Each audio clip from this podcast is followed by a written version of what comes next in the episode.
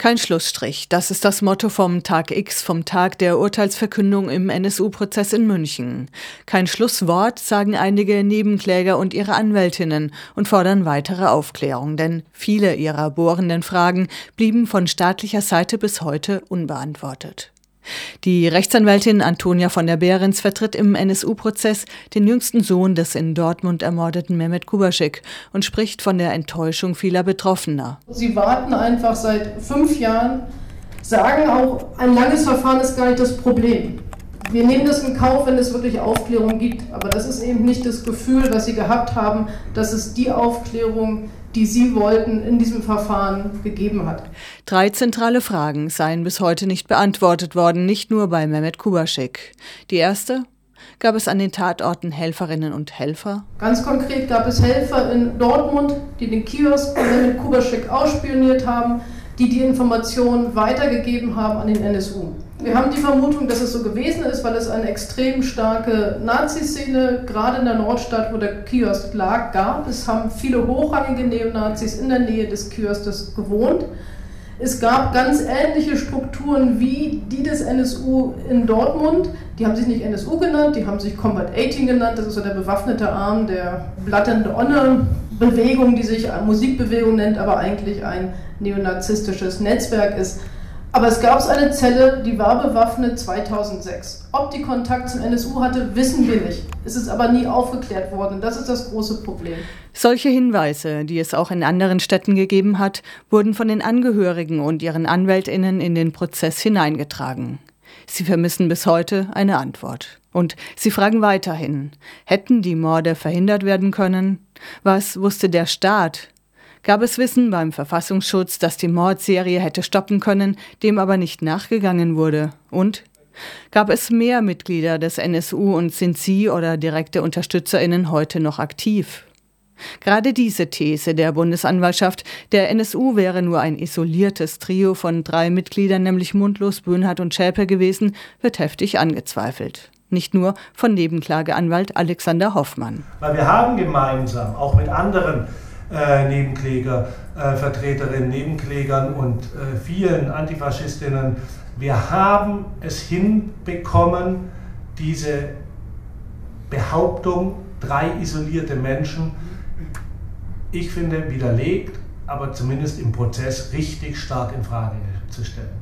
Wir haben das vorangetrieben. Wir konnten im Prozess durch Anträge, durch Beweisanträge, durch Befragungen beweisen, dass die drei, das Trio Böhnhardt, Mundlos, Zschäpe, als sie, wir sagen nicht untergetaucht, sondern umgezogen sind nach Chemnitz, sofort Unterstützung gefunden haben von der militanten Neonazi-Szene dort, von der dortigen Blood and Honor Gruppe Geld gekriegt haben, Unterkunft gekriegt haben und und und und und und das ging noch weiter. Das ist alles bewiesen. Sie können nicht isoliert gewesen sein. Sie haben mit denen diskutiert, die haben ihnen Ausweise besorgt, sie haben mit denen über eine Flucht ins Ausland diskutiert, sie haben bei denen Waffen bestellt.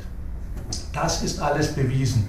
Alexander Hoffmann vertritt zwei Überlebende des Nagelbombenanschlags in der Kölner Kolbstraße vom Juni 2004. Auch seine Mandanten, obwohl Opfer des Anschlags, gerieten selbst ins Visier der Polizei. Vor der Selbstenttarnung des NSU zielten die Ermittlungen nie in Richtung Neonazis, sondern immer in eine Richtung. Die Opfer und deren Familien wurden verdächtigt, Teil von mafiösen oder kriminellen Machenschaften zu sein. Anwältin Antonia von der Behrens. Und es wird nur in eine Richtung ermittelt. Die Beamten suchen jeden kleinen, noch so absurden Hinweis nach Drogen, organisierter Kriminalität wird nachgegangen. Da ruft irgendein anonymer Zeuge an und sagt, der hat irgendwann mal irgendwas mit Drogen zu tun gehabt. Das reicht dann aus, um unglaubliche Ermittlungen loszutreten. Es wird geguckt, gab es irgendwelche Verbindungen unter den Opfern untereinander. Man hat noch die Cousine zweiten Grades in der Türkei aufgesucht, in der Hoffnung, dass sie vielleicht die Cousine zweiten Grades des anderen Opfers kennt und man so die Verbindung herstellen kann. Es wurden wirklich keine Mühen gescheut. Also es ist nicht so, dass man nicht ermittelt hätte. Es ist wahnsinnig viel getan worden, aber immer nur in eine Richtung. Und immer haben wir gehört, naja, wir hatten ja keine anderen Hinweise. Wir hatten ja keine Hinweise auf ein rassistisches Motiv. Aber es gab halt genauso wenig Hinweise auf Drogen. Und es hat aber jede noch so absurde Behauptung, zum Beispiel das erste Opfer war Blumenhändler, der oft nach Holland gefahren ist, um Blumen einzukaufen. Natürlich, wo soll man sie sonst einkaufen? Aber das war so verdächtig, dass es so fort aus diesen Fahrten, Blumen einzukaufen, wurden halt Kurierfahrten, um Drogen einzukaufen. Es gab einfach nichts anderes als den Umstand, dass er Blumen in Holland kaufte, was als Blumenhändler ja offensichtlich war. Und, aber so hat man überall irgendwelche Behauptungen genommen und daraus Vorwürfe konstruiert. Beide, Antonia von der Behrens und auch Alexander Hoffmann, schildern, wie quälend die Ermittlungen der Polizei für die Angehörigen waren. Wie das Umfeld der Familien ausgeleuchtet wurde, wie ihnen gezielt falsche Informationen gesagt wurden, um Aussagen hervorzulocken. Wie selbst in der Türkei ermittelt wurde und dort sogar Angehörige aus ihren Wohnorten wegzogen, weil sie die Diskriminierung nicht mehr ertrugen. Elif Kubaschek hat in der Hauptverhandlung am 5. November 2013 dazu selbst Folgendes gesagt. Zitat. Uns wurde sehr großes Unrecht angetan, als behauptet wurde, dass wir mit Rauschgift zu tun haben. Bekannte, die uns kannten, die glaubten uns, aber die, die uns nicht kannten, fragten sich natürlich, wenn es nicht zutreffend wäre, würde die Polizei nicht mit Suchhunden zu uns kommen und bis zum Keller alles durchsuchen. Zitat Ende. Ihre Tochter Gamse Kubaschik ergänzte dies am selben Hauptverhandlungstag. Zitat: Es fing dann an, dass ich Gerüchte gehört habe, dass die Leute hinter mir gesprochen und getuschelt haben. Der Vater wurde erschossen. Der hat wohl Drogen an Kinder oder Jugendliche verkauft. Ich kann mich noch erinnern, dass eine Frau gesagt hat, sollen seine Kinder genauso enden. Das war eine Art Fluch. Auch die Söhne der Familie Kubaschik wurden in der Schule ausgegrenzt, einer verprügelt, weil sein Vater angeblich mit Drogen gehandelt habe. Beide Söhne mussten die Klasse wiederholen. Die Familien wurden durch die Ermittlungen stigmatisiert, was seine Wirkung tat. Natürlich ist es übliche Polizeitaktik, im Umfeld von Mordopfern zu ermitteln. Doch alle Familien berichten von Rassismus und Vorurteilen, von Türkenmafia, Drogenkartellen und dann in der Presse von Dönermorden war die Rede. An allen Tatorten das gleiche Muster. Kritisiert die Anwältin Antonia von der Behrens. Wir sagen, dieses systematische Vorgehen, systematisch meine ich nicht im Sinne von abgesprochen, sondern im Sinne von, es war überall gleich, egal, unabhängig von den Personen. Deswegen sind es keine Fehler. Wenn es Fehler gewesen wäre, dann wäre es personengebunden gewesen. Das war es aber nicht. Und deswegen haben wir gesagt, die einzige richtige analytische Beschreibung ist eigentlich, institutioneller Rassismus. Das heißt, es gibt Vorurteile in den Polizeibehörden in der ganzen Bundesrepublik, die dazu führen, dass in dieser Konstellation, nämlich das Mordopfer hat einen türkisch-kurdischen Migrationshintergrund, wird, wenn es nicht sozusagen ein Bekennerschreiben gibt, was neben dem Betroffenen liegt und auf Neonazis hindeutet, wird nur in eine Richtung ermittelt, wird nur in eine Richtung gedacht, etwas anderes ist schlicht nicht vorstellbar. Ähm, das kann manchmal mit individuellem echten Rassismus einhergehen. Das können Beamten sein, die tatsächlich auch eine rassistische Einstellung haben. Das ist aber gar nicht die Mehrzahl, glaube ich, sondern die Mehrzahl hat, ist gelenkt, wie ihre Behörde auch, von den Vorurteilen, die nur in eine bestimmte Richtung wirken. Das Vertrauen vieler Angehöriger in die deutsche Demokratie und den Rechtsstaat ist seit diesen Ermittlungen schwer erschüttert. Rechtsanwalt Alexander Hoffmann zitiert dazu einen seiner beiden Mandanten Arif S., der sagte, die Kolbstraße ist eine Straße in Köln. Sie ist ein Ort, der zu Köln gehört. Eine Straße dieses Staates. Und aus diesem Grund hat der Staat sich um uns zu kümmern. Wir zweifeln an der Justiz, an Gerechtigkeit und an Gleichheit, an der Demokratie eines Staates, der sich nicht um uns kümmert.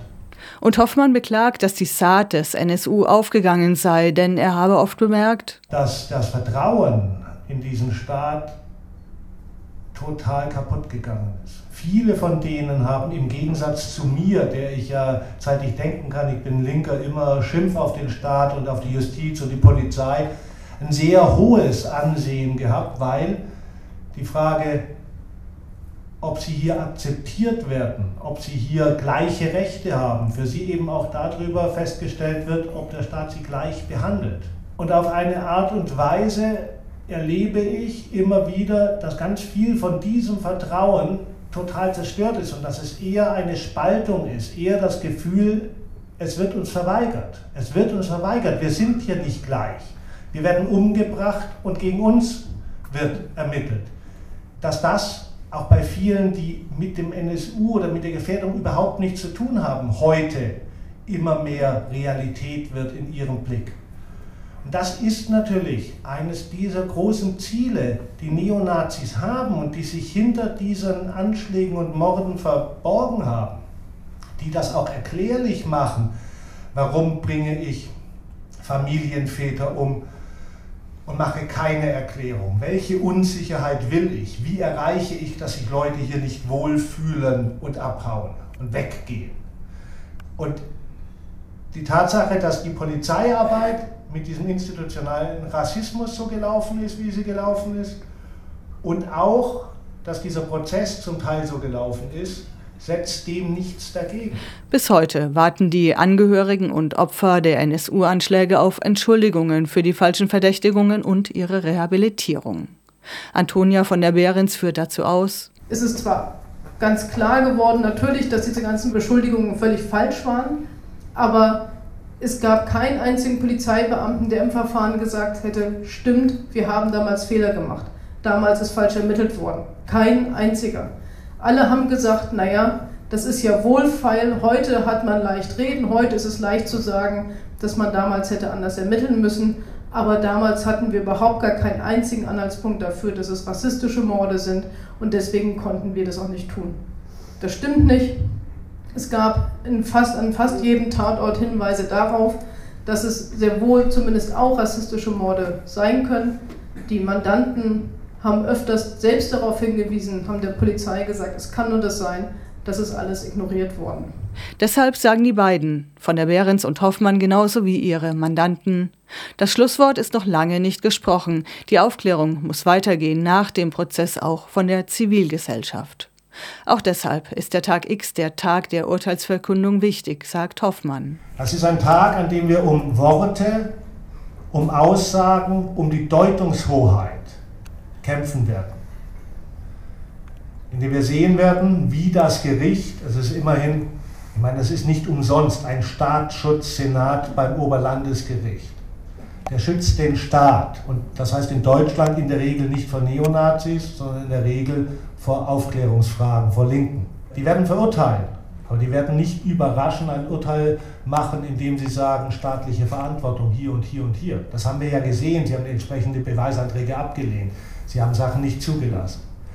Das heißt, wenn wir nicht dem Staatsschutzsenat und dem Generalbundesanwalt und Medien, die ansonsten vorher vom Dönermorten und nachher von äh, Beate Schäfers Kleidung berichtet haben. Wenn wir denen das nicht überlassen wollen, müssen wir diese Lücke füllen, müssen wir sagen, was wir wollen. Dafür, dass wir gemeinsam in dieser Gesellschaft leben wollen und uns diesen Spaltungsversuchen, die ja nicht nur von NSU-Verbrechern, sondern auch von AfD und CSU und anderen Konsorten im Moment vorangetrieben werden, dass wir uns dem entgegenstellen.